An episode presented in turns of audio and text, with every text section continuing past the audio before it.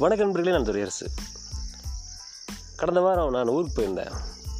ஒட்டஞ்சத்தம் காலாஞ்சுட்டி மதுரை எல்லாம் போயிட்டு இருந்தேன் அப்போது காலாஞ்சுட்டிக்கு போனப்போ ஒரு விஷயத்தை கவனிச்சுங்க. நான் பார்த்த கிராமம் அங்கே இல்லைங்க இப்போ. அது ஒரு நகரமாக துடிக்கிற ஒரு கிராமமாக அது இருக்குது டிரான்ஸ்ஃபர்மேஷன் சொல்லுவாங்க பார்த்தீங்களா ஒரு நிலையிலேருந்து அடுத்த நிலைக்கு மாறுவது. அந்த நிலையில் அது இருக்குது ஸோ அதனால் என்னுடைய பாலிய கால நினைவுகள் அந்த சிறு வயது நினைவுகளை எல்லாம் அசைப்படுவதற்கான வாய்ப்பாக பெருசாக ஒன்றும் கிடைக்கல. ஊர் ரெண்டாக பிரிஞ்சிருக்கு. இந்த பக்கம் பார்த்திங்கன்னா பழைய ஊர். ஊருக்கு கிழக்கு பகுதியில் வந்து வெளியூர்காரங்க வந்து நிறைய வீடு கட்டியிருக்காங்க. அதனால் அங்கே வந்து நிறைய கார்கள் நிற்கிறது நவீன கட்டிடங்கள் உருவாகிறதையும் பார்த்தேன். நீங்கள் இந்த மாதிரி வெறும் கட்டிடங்களோடும் காரோடும் பங்களாக்களோடும் உங்களோட எந்த நினைவையும் நீங்கள் பொருத்தி பார்க்க முடியாது. அதனால் நான் அது நினைவில் இருந்த அதை நான் அந்த கிராமத்தையும் நான் திரும்ப அசை போட்டுக்கிட்டே அங்கே நான் அலைஞ்சிட்டு இருந்தேன்னு வச்சுக்கோங்களேன். இப்போ கிராமம் நகரமாகும்போது என்னெல்லாம் நடக்குது அப்படின்னு நான் யோசிச்சுட்டு இருந்தேன். கிராமம் நகரமாக மாறும்போது அல்லது நகரமாக மாற விரும்பும் பொழுது அங்கே என்ன நடக்கும்னா முதல்ல வந்து இந்த வீட்டு மனை விற்கிறவங்க இருக்காங்க பார்த்தீங்களா ரியல் எஸ்டேட் புரோக்கர்ஸ் அவங்களுடைய தலையெடுப்பு அதிகமாக இருக்கும். அதிகமாக இருப்பாங்க. திடீர்னு பணக்காரர் ஆவாங்க திடீர்னு பரபரப்பாக இருப்பாங்க. செல்பேசியில் பேசிகிட்டே இருப்பாங்க. இதெல்லாம் நீங்கள் கண் கூட பார்க்கலாம். ஒரு கட்டத்தில் பார்த்தீங்கன்னா அந்த ஊருடைய பரம்பரை பணக்காரர்களும் சரி நில உடைமையாளர்கள் விவசாயிகள் இவங்க எல்லாம் பார்த்தீங்கன்னா அப்படியே அவங்க இருக்கிற இடமே தெரியாது. அப்படி இருப்பாங்க. திடீர்னு புதிய புதிய பணக்காரர்கள் உருவாகிறதையும் கார்களும் பங்களாக்களும் உருவாகிறதையும் சாலை வசதிகளும் நவீன வசதிகள் உருவாகிறதையும் நீங்கள் பார்ப்பீங்க. சொந்த ஊருக்குள்ளேயே ஒரு பூர்வக்குடி வந்து அந்நியமாவதை வந்து கிராமத்துடைய வளர்ச்சியின் போது தான் நம்ம பார்க்க முடியும். ஆனால் வந்து வளர்வது அப்படிங்கிறது இதுதானா அப்படின்னு சொல்லி பார்த்தா அப்படி இல்லை. காந்தி வந்து ஒவ்வொரு கிராமமும் வளரணும் எதிர்பார்த்தார். ஆனால் அவர் எதிர்பார்த்தது வந்து நகரமயமாதல் கிடையாது. நகரமயமாதல் அப்படிங்கிறது வேறு ஒன்றும் இல்லை. நவீன வசதிகளோடு கூடிய கிராமம். அங்கே எல்லா கனெக்டிவிட்டின்னு சொல்கிறோம் இல்லையா? தொடர்புகள் தகவல் தொடர்புகள் எல்லாமே இருக்கும். போக்குவரத்து தொடர்புகள் எல்லாமே இவ்வளோ தான் இது மட்டும் இல்லை மாறாக ஒரு நகரத்தில் என்ன வசதிகள் அங்கே கிடைக்குதோ அந்த வசதிகள் பூரா கிராமத்தில் இருக்கணும். அதாவது தன்னிறைவாக இருக்கணும். எதையும் வந்து சார்ந்து இருக்கக்கூடாது அப்படிங்கிறது தான் காந்தியடிகள் சொன்ன விஷயம். ஒவ்வொரு கிராமமும் தன்னிறைவு பெற்றதாக தற்சார்பு பெற்றதாக இருக்க வேண்டும். சரி எப்படி தற்சார்பு பெற்றதாக இருக்கணும்? ஒரு கிராமம் வந்து தனக்கான த- கம்ப்யூட்டரை தனக்கான செல்ஃபோ செல்ஃபோன்களை வந்து அவங்களே தயாரிச்சுக்க முடியுமா? அப்படின்னா அப்படி தயாரிக்க முடியாது. தயாரிக்க வேண்டிய தேவையும் கிடையாது. தேவைன்னா பக்கத்தில் போய் ஒரு பக்கத்தில் இருக்கிற ஒரு நகரத்துக்கு போய் வாங்கிட்டு வந்துடலாம். ஆனால் கிராமம் தன்னியல்பான முறையில் தனக்கே உரிய பலம் இருக்குது பார்த்தீங்கன்னா ஆற்றல் இருக்கு இல்லையா? அந்த ஆற்றலை பயன்படுத்தி தன்னிறைவு அடைவது. எதில் எல்லாம் இந்த கோல் இண்டஸ்ட்ரின்னு சொல்லுவாங்க பார்த்தீங்களா அடிப்படை ஆதாரமான தொழில்கள் அந்த பிரதானமான விஷயங்கள் இருக்கு இல்லைங்களா எடுத்துக்காட்டுக்கு விவசாயம். எடுத்துக்காட்டுக்கு ஒரு கிராமத்தில் வந்து விவசாயம் இருக்குது அது முழுக்க முழுக்க விவசாயிகளும் விவசாய கூலிகளும் சார்ந்த கிராமமாக இருக்குன்னு வச்சுக்கோங்களேன்.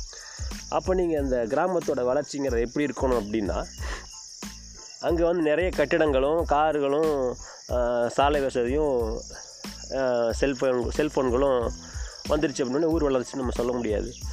ஒரு விவசாயத்தை சார்ந்து இருக்கக்கூடிய ஒரு வேளாண்மை குடிகள் இருக்கக்கூடிய ஒரு கிராமம் என்பது தன்னுடைய சொந்த ஆற்றலால் வளர்வது அடுத்த நிலைக்கு போவது அப்படிங்கிறது என்னவா இருக்கணும் அப்படின்னா அங்கே காலகாலமாக விவசாயம் செய்துட்டு இருக்கிற அந்த விவசாயி தனது நிலத்துடைய எந்த ஒரு துண்டை கூட விற்காமல் இருக்கிறத மேம் மேம்படுத்தி கொண்டு எடுத்துக்காட்டுக்கு பார்த்தீங்கன்னா இப்போ தக்காளி வச்சுக்கோங்களேன். ஒட்டஞ்சத்திரம் வந்து தக்காளிக்கு ரொம்ப மிக மிக புகழ்பெற்ற ஒரு தக்காளி கத்திரிக்காய் முருங்கைக்காய் எல்லாமே. இந்த காய்கள்லாம் வந்து சரியான விலை இல்லாத பொழுது குறிப்பாக தக்காளி காய் தக்காளி என்ன ஆகும்னா கொண்டு ரோட்டில் ஓட்டிடுவாங்க ஏன்னா விலை கிடைக்காதுங்க. கொண்டு உடனே கொண்டு போய் போடுறதுக்குள்ளே அது அது போக்குவரத்து குளிக்க கட்டுப்படியாகாது சில நேரங்களில் வந்து பரிச்சா கூட கட்டுப்படியாக சொல்லிட்டு ஆடு மேய்க்கிறவங்க கூப்பிட்டு நீங்கள் மேய்ச்சிக்கணும்னு சொல்லி ஒரு காசு வாங்கிக்குவாங்க. ரொம்ப மோசமான ஒரு விஷயம் இது இது ம இது இது வந்து நம்ம தொடர்ச்சியாக விவசாயிகள் சந்திக்கக்கூடிய பிரச்சனைகள். சரி இதற்கு இதை தீர்த்துட்டு அந்த ஊர் எப்படி முன்னேறலாம் அப்படின்னா குளிர்பதன கிடங்குகள். குளிர்பதன கிடங்குகள் தக்காளி வந்து மிகையாயிடுச்சு. அப்போ வந்து விலை வந்து ஒரு கூடை வந்து பத்து கிலோ கொண்ட ஒரு கூடைன்னு வச்சுக்கோங்களேன். ஒரு கூடை வந்து முந்நூறுரூவாய்க்கு விற்ற தக்காளி இப்போ நூறுரூவாய்க்கு விற்கிது இல்லை ஐம்பது ரூபாய்க்கு விற்கிது அல்லது பத்து ரூபாய்க்கு விற்கிது அப்படின்னா நஷ்டத்துக்கு கொண்டே போடாமல் இதை கொண்டே அந்த கோல்டு ஸ்டோரேஜ்னு சொல்லக்கூடிய அந்த குளிர்பதன கிடங்களை போடலாம். எடுத்து வச்சுட்டு அவங்க வந்து கட்டணம் வசூலிப்பாங்க. சில இடங்களில் மா நாள் கணக்கிலும் சில இடங்களில் மாத கணக்கிலும் இருக்கலாம். அது ஒன்றுமே ஆகாதுங்க. ஏன்னா உறை உறைந்த குளிர் நிலையில் வைக்கிற எந்த பொருளும் கெடாது அப்படிங்கிறது தான் நான் தத்துவம். கிடையாது. எப்பொழுதெல்லாம் விலை நல்ல விலை கிடைக்குதோ சந்தையில் அப்போ அவர் எடுத்து அதை அப்படியே ரிலீஸ் பண்ணி ஒவ்வொன்றா கூடை கூடையாக மூட்டை மூட்டையாக பொருட்களை விற்கலாம். சரி இப்படிப்பட்ட வளர்ச்சி நம்ம அடைஞ்சோமான்னு கேட்டால் இன்றைக்கி வரைக்கும் கிடையாது. எனக்கு தெரிஞ்சு ஒன்றோ ரெண்டோ மட்டும்தான் வந்து ஒட்டஞ்சத்திரம் வட்டாரத்தில் குளிர்பதன கிட்டங்கள் தனியாரால் நடத்தப்பட்டுக்கிட்டு இருக்குது அரசாங்க குளிர்பதன கிட்டங்கள் வந்து வரணும்னு சொல்லிட்டு கடந்த முப்பது ஆண்டுகளாக அரசியல்வாதிகள் தொடர்ச்சியாக பேசிக்கிட்டு இருக்கிறாங்க. பொதுமக்கள் தொடர்ச்சியாக கோரிக்கை விடுத்துட்டு இருக்கிறாங்க. சரி இப்போ கடைசியில் இப்போ வந்திருக்கிற அரசாங்கம் வந்து கட்டாயம் பண்ணித்தரேன்னு சொல்லியிருக்காங்க. பண்ணுவாங்கன்னு நினைக்கிறேன். ஆனால் இப்படி யோசிச்சு பாருங்கள் இந்த முப்பது ஆண்டுகள் எவ்வளோ விவசாயி ரோட்டுக்கு போயிருப்பான்? எவ்வளோ விவசாயி வந்து நிலத்தை விற்றுருப்பாங்க எவ்வளோ ரியல் எஸ்டேட் புரோக்கர்கள் வந்து அவங்களுடைய நிலத்தை பிடுங்கி கொண்டு அடிமாட்டு விலைக்கு வந்து விற்க வைத்து விட்டு அவங்கள வந்து ஒரு ஓலை குடிசையில் ஒரு ஓரத்தையோ அல்லது ஒரு வாடகை வீட்டுக்கோ தள்ளியிருப்பாங்க. ஸோ இதற்கெல்லாம் யார் பொறுப்பு? ஸோ இதற்கெல்லாம் பொதுமக்களாகிய நாமே பொறுப்பு. ஒரு கிராமத்தை அடிப்படையாக கொண்ட சில தொழில்கள் இருக்குது பார்த்திங்களா வேளாண்மை நெசவு இது போன்ற தொழில்கள் கைத்த நம்ம கைத்திறன் சார்ந்த தொழில்கள். இவை எல்லாம் அந்தந்த ஊரில் இருந்துகிட்டே வளரணுங்க. இன்னொரு ரெண்டு ஊரை சார்ந்து வளராமல் அந்தந்த ஊரில் இருந்துகிட்டே வளரணும். இதை ஒன்று இப்படி எடுத்துக்கோங்களேன். காந்தி சொன்னது பக்கம் இருக்கட்டும். இந்த பக்கம் வாங்க. கிராம சோவியத்னு சொல்லிட்டு இவங்க வச்சுருந்தாங்க. ரஷ்யாவில் வச்சுருந்தாங்க. புரட்சிக்கு பிந்தைய ரஷ்யாவில் கிராம சோவியத்துகளுடைய தன்மை எப்படி இருந்ததுன்னு கேட்டிங்கன்னா அந்த கிராமத்துக்கு தேவையான எல்லா உற்பத்தியும் அந்த கிராமமே பண்ணிக்கிட்டு இருந்துச்சு. இப்போ வந்து பத்து விவசாயி இருக்கிறாங்கன்னா பத்து விவசாயி ஒன்றா சேர்ந்து ஒன்றாவே வந்து உழுவாங்க. ஒன்றாவே விதைப்பாங்க ஒன்றாவே அறுப்பாங்க ஒன்றாவே விற்பனை செய்வாங்க ஒன்றாவே சந்தைப்படுத்துவாங்க. இதெல்லாம் பண்ணுவாங்க.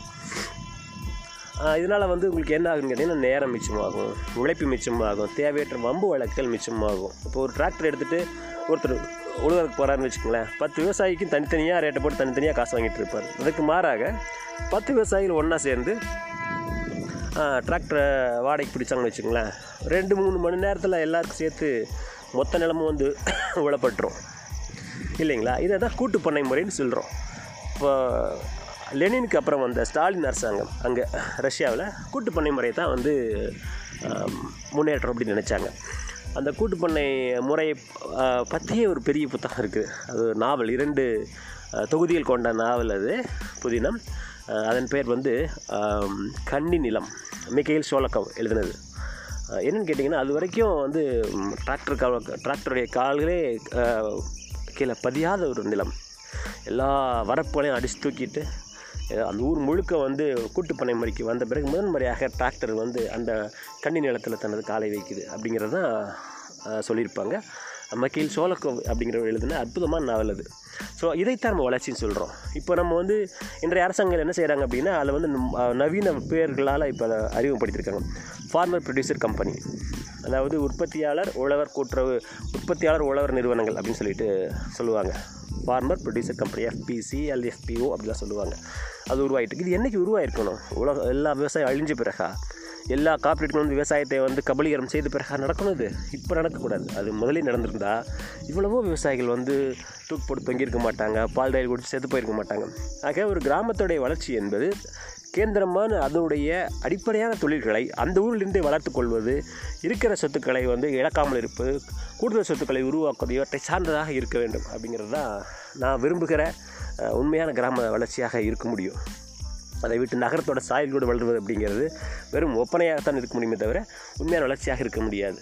எனவே எந்தெந்த ஊராக இருந்தாலும் சரி அந்தந்த ஊரை வந்து அதோடைய தன்மை மாறாமல் வசதிகளோடும் வாய்ப்புகளோடும் வளர்த்துக்கொள்வது தான் சரியான வளர்ச்சி என்பதை நான் இங்கு அடிக்கோட்டிட விரும்புகிறேன் நண்பர்களே. அதனால் இனியும் நகரமயமாக்கலுக்கு துணை போகாமல் கிராமங்களை கிராமங்களாக இருக்க விடுவது அதாவது பொருளாதார அடிப்படையில் நான் சொல்கிறேன் பொருளாதாரம் மற்றும் அடிப்படை கட்டுமான வசதிகளை பொறுத்த வரைக்கும் அப்படி பண்ணுறது தான் சரியாக இருக்கும் நான் நினைக்கிறேன். அடுத்த பதில் சந்திப்போம். நன்றி வணக்கம்.